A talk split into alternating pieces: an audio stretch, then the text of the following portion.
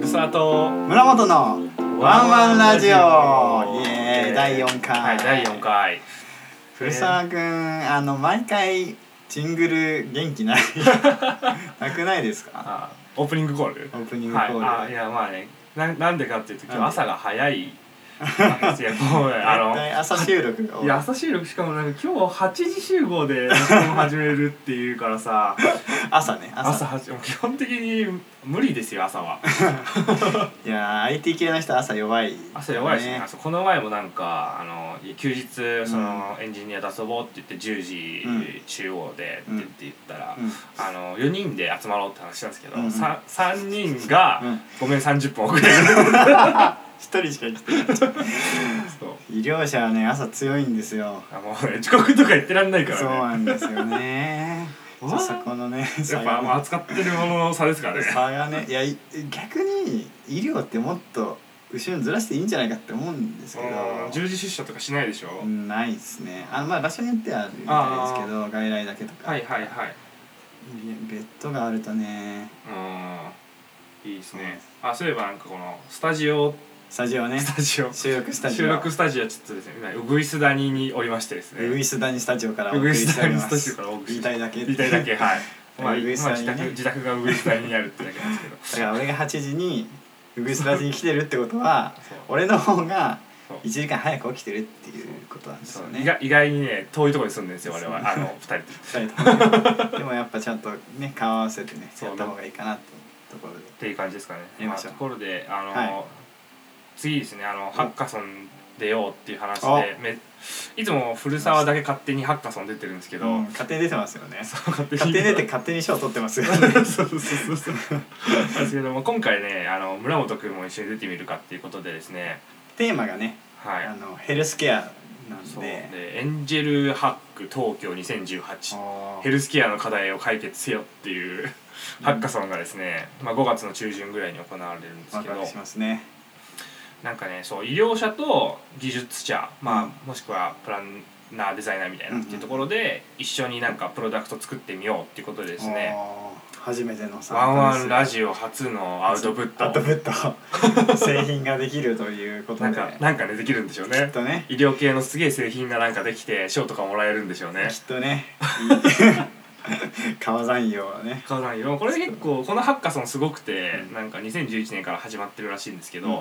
まあ、なんかサンフランシスコで始まってるやつでうんうんうんうもんともと日本発祥じゃないあそうなの海外発祥なんやつねでしかも今世界のなんか50都市以上で開催されてるらしい、へーなんでまあ日本が予選みたいな扱いになってあなるほどそうで日本地区予選だそうで日本でこれいいプロダクトっすねっていうふうに審査員から評価されると、うんうんまあ本ちゃん世界に出世る界に出れるとまあもう飛び越えていきましょうと。なるほどワンマンラジオ世界に進出できるかど うかっていう感じが、まずは日本にね広めないとね、そうですね、うんはいじゃあそこ目指して頑張っていきま頑しょう張っていきましょはい、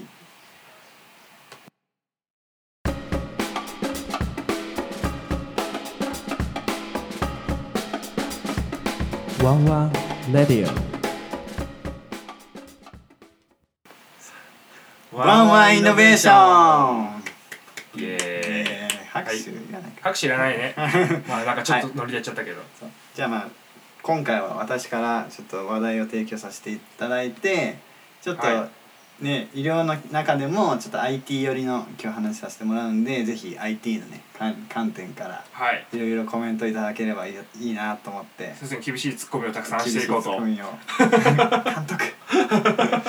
はい、はいやっていきます、はいで今日何を話したいかっていうとオンライン診療ですね、うんついに2018年から保険収載になりまして保険秀才ってなんですかつまりなんだろう国が認めたってことですね秀才ってどういう字書く保険収載っていうのは納めるん納める収納の収にうんうん債は記載の際かな、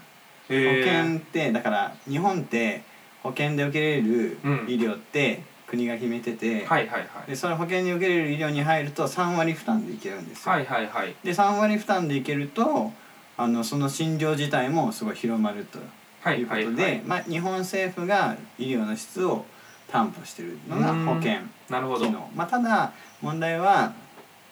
その保険になるまですごいタイ海外と比べてタイムラグがあったり、はいはいその安全性とか確認しないといけないんで。はいはいはいだったりあとはそうだねはあと新しい治療がまだ入ってなかったりとかいうような問題なるほ点どがあるんですよ。でまあ保険診療外の治療もねやってるとこはあるんですけどちょっとそれはまあピンからキリまでっていうようななるとこほどろがはあいるんで、はいはいはいはいうんこの次世代を担う本当の治療もあれば、うんうんうおん金だけをねうんこうちょっとあれするあれ みたいなごにゃごにゃごにみゃたいな、うんこともあってまあそれで、うんオンライン診療が今年からうーん保険診療になって、うん今後どんどん広がっていくんじゃないかっていうことをえー注目されてるんです、はいはいはいただまあ保険診療って、まあ、オンライン診療かオンライン診療って、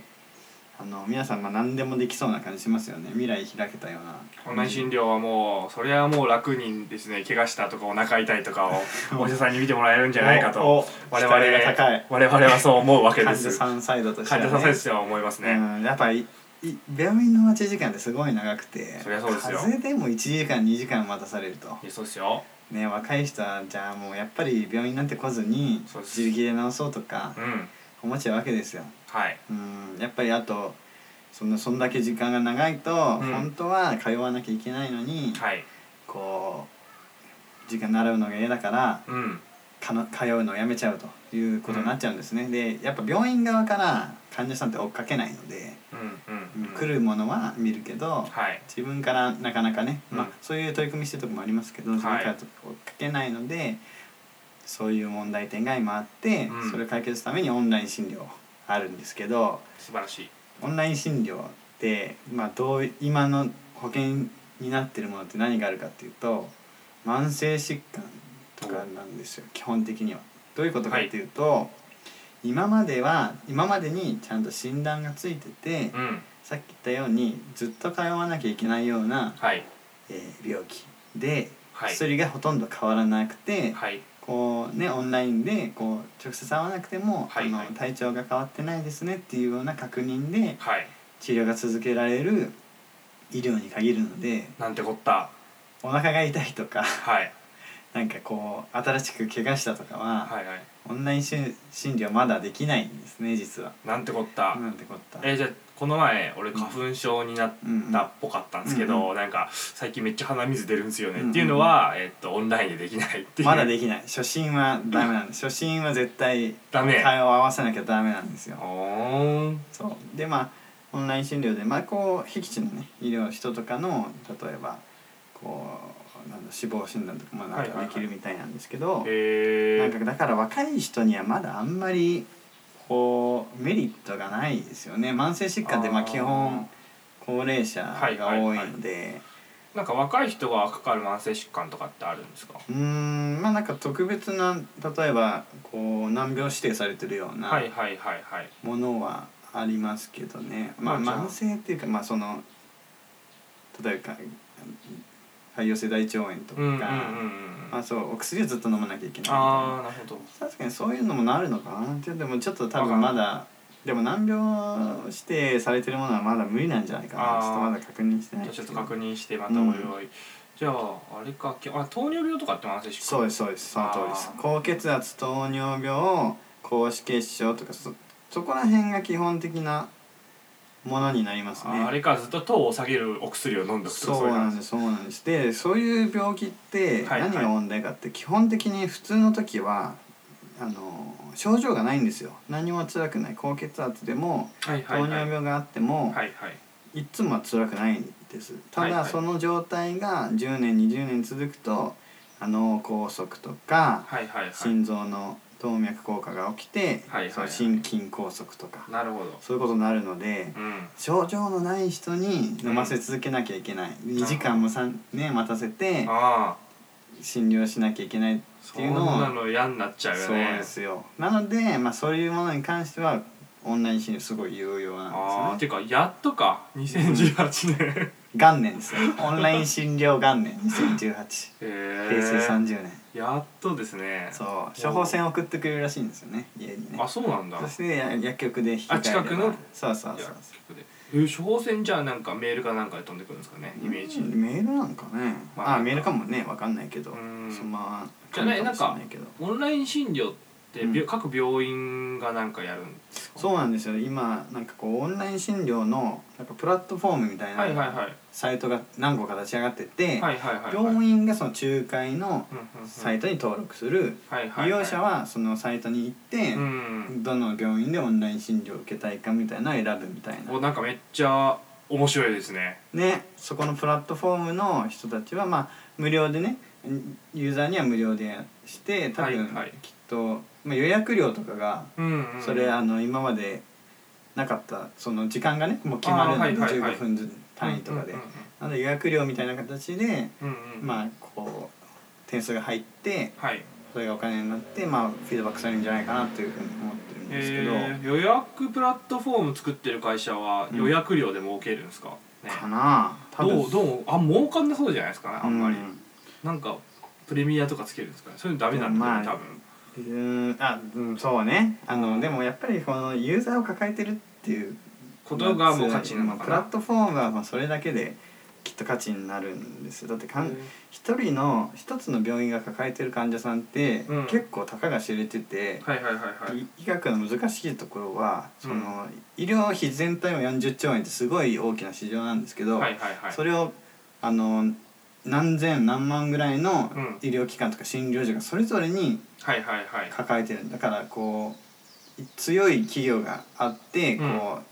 シェアの50%取ってるとか、はいそういうことがないので、はいはいこはういなんかビジビジネスしづらいんですけどなるほどオンライン診療が始まるとはいそのプラットフォームの人うが、んなんかこう一括で人をうん持ってるわけですね。だからそれにそういう人に対して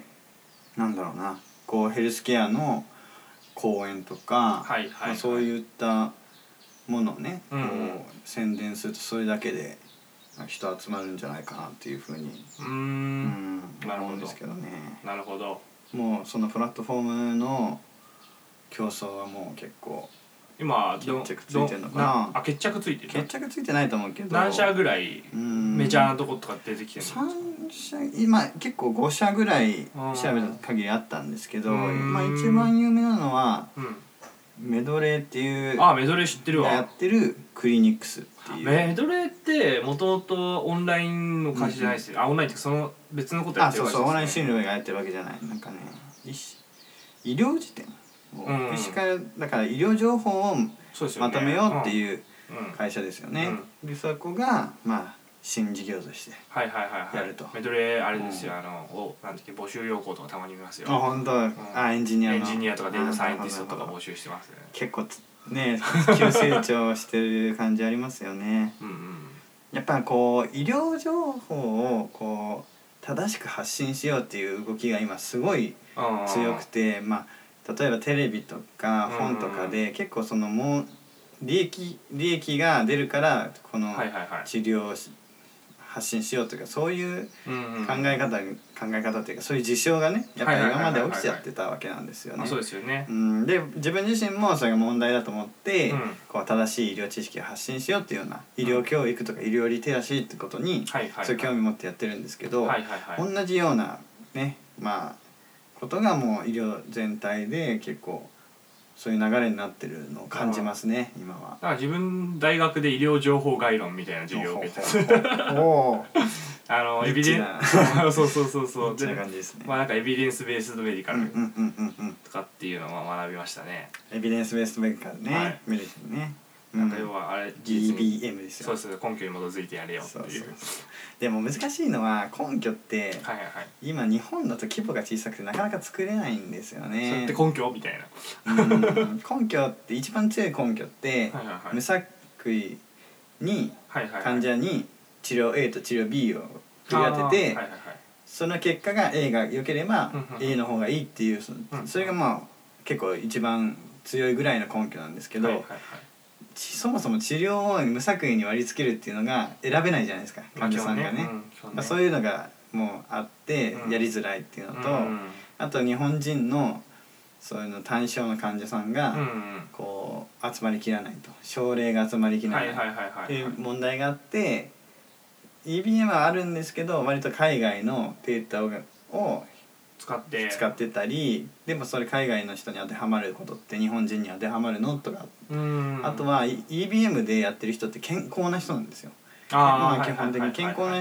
まあ、そそうじゃない研究もありますけど、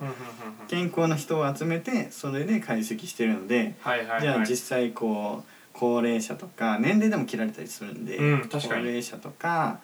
合併症がある人はじゃあそれが一番いいのっていうと実はこう EBM あるんですけど EBM がある上で、はいはいはいその医師が一人一人考えるっていうところがあるんで、確かにね、そうだよね、うん AI とかは EBM は得意なんですよ情報をいっぱいうんうんこう詰め込めるんで。うんうんでそういう事例も確かにあってこうなんだろうななんだっけなんかあいあい IBM のワトソンとかあそうそうそうワトソンがそういっぱい、あのー論文を吸収しはいはいはて診断したっていううんうんのはそういう事例はあるんですけどでもこう実際に目の前の患者さんにうん EBM をもとにどうすればいいかっていうのはまだまだまあ医者の領域かなまあ、あれだよねきっと第3回前回で話した、うあの例外が多いって話に通じるんだろうなっていう話、あそうです ね例外が多いですよ本当になるほどねうんね期待してたけどまだまいだやまあ結構ね大変 ですよまあプロシステムの方でもね例外を扱う方法みたいなのもねいろいろねやっぱ出てきていて、まあその機械学習とかって呼ばれてる分野っていうのはやっぱそのふわっとしたものをなんかいかに人間っぽが人間風に扱うかみたいなのが結構課題なんで、うん要は例外も取り込んだ上でそうまあなんだろういろんなもの要はなんだシステムで作る時はうんきっかりと動きを規定しなきゃいけないんだけど、うんうんうんうん機械学習とかを使うと要はバチッとした動き以外にもこんなか時はこんな感じかもしれないみたいな、うんうんうん要はふわっとしたにねいわゆる人間的なねあのうんふわっとした判断をできるようになっていくわけですよ、うんだうんからやっぱ一つ解決策としてそっちの方向なんだろうなってういう、んまあそういうのが発達すればオンライン診療もねもしかしたら、うんあのまあ最初は AI がやるんでしょうねきっとう。んこうその新しく起きた病気に対してもうんできるかもしれないでもそうだよね、なんか慢性疾患って基本的にやることはあんまり変わんないんですよね、うん診まあ管理ですよね管理だから、うんえっとこの薬飲みましたか、みたいなのがっていうんだったら、まあ、血圧とかだったら自分でねね、測かれかるっらてねとかっていうこ家とでねでなんかその辺とかね置き換えられるかもしれないですね、うんシステムででなんかちょっと怪しちょっと怪しいと思ったらもうお医者さんが出てくそるうっていそううそうそういう仕組み作れるとあのいいかもしれもなういでちすねょっとハッカソンの変じゃなあアイデアの彼に出しますかねまあどうなるかは 楽分しかみんとないいでうことすけどははい、今日はそんな感じでした。ーいはい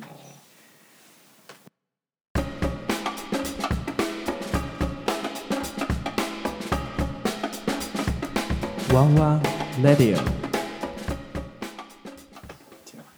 本紹介のコーナまあ、じゃあ今日はちょっとサクッと紹介しますけど落合陽一と堀江貴文さんの「10年後の仕事図鑑」っていうまあー好きですよね流行りに流行ってるっていうものなんですけど、まあ、いわゆるこう13歳のハローワークの現代版みたいなはいはいそういうは感じがしていあーじゃあいろんな仕事が載ってるのかなあでもねそこまで細かくないんですようん見ると、まあ、結構今まで出てた多動力とか日本最高戦略とかの考え方をうんうんうんすごい文章を柔らかくして、うんあのみんな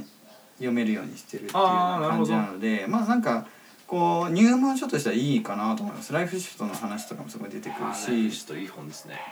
あのあと本当に AI で仕事がなくなるのかってことはでいはいはいはいまあのそまあ傾聴の時はそこまで心配してる暇があるんだったら今頑張るみたい なまあ感じだったんですけどなるほどねまあまあ実際そうですよね。まあそうでしょうねうんまあでまあ特にまあいろいろ考え方載ってるんで、うんぜひあの読んでほしいんですけどなんか面白い面白とかったこのろでとかやっぱ印象りに残ってるとすやっぱりあの今後はその価値価値が信用が価値になってはい信用がお金を生み生むみたいなねはいフはォいロはワいーはがいいっぱいいる人フォロワー何万人とうん何万何百何千百万円だったらはいは出いたはいフォロワーの方が実は持ってるポテンシャルが高いとか、はいはいはいはいまあ、そういう話とかあとはこう変化するその社会の流れの中で、はいはいはい解ける方を選ぶか解けない方を選ぶかみたいなあー話があっへてえ、まあ、どういうことかっていうと、うんまあそのね、社会の変化に解けるのはすごい楽っていうか、まあ、こう受け入れて、はいはいはいそのなんだろうな、まあ、AI とかが発達してくる世界で、はいまあ、それでも自分のやることをやるみたいななんだろうな、こう AI のもとで働くみたいなはいはいはい考え方もあるし、まあ、うん AI がねこう労働時間を少なくしてくれるみたいなうんお話もあって、うんうんうんまあ、でもう一つは解けない生き方、はいはいはい AI はあるんだけどそれを AI を使う側に回ると今から動けと、うーうんんそういうの話があってなるほまあどちょっとこう今のねまあ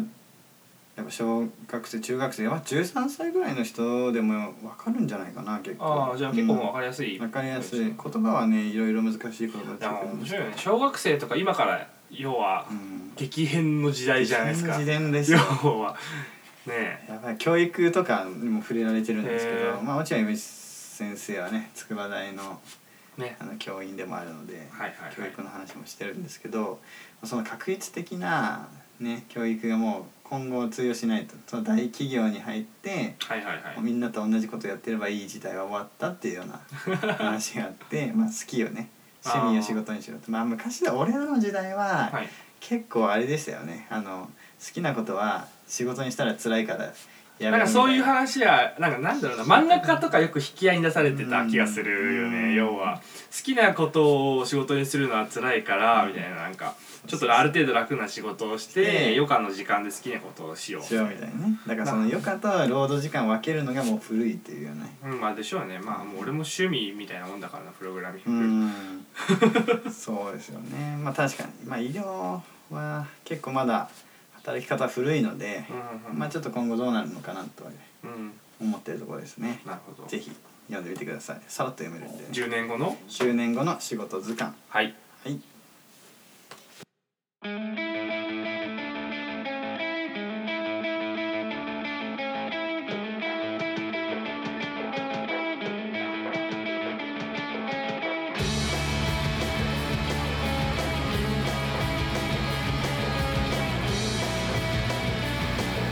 エンディングのコーナー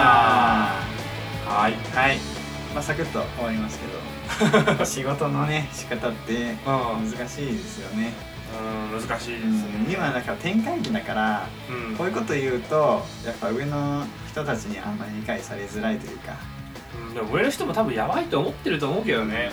ホワイトカラーがなくなる、ね、割とからってなんかね、まあ、要はどんどん仕事が置き換わっていくし激変だよっていうところは思ってるんだろうけれど、まあ、なかなか重い箇所が動かないんでしょうしね、まあ、なかなかやっぱこう若い時にこう動ける、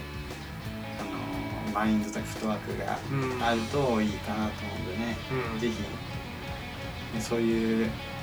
なんかねその周りにもそういうフットワークが軽い人がいっぱいいると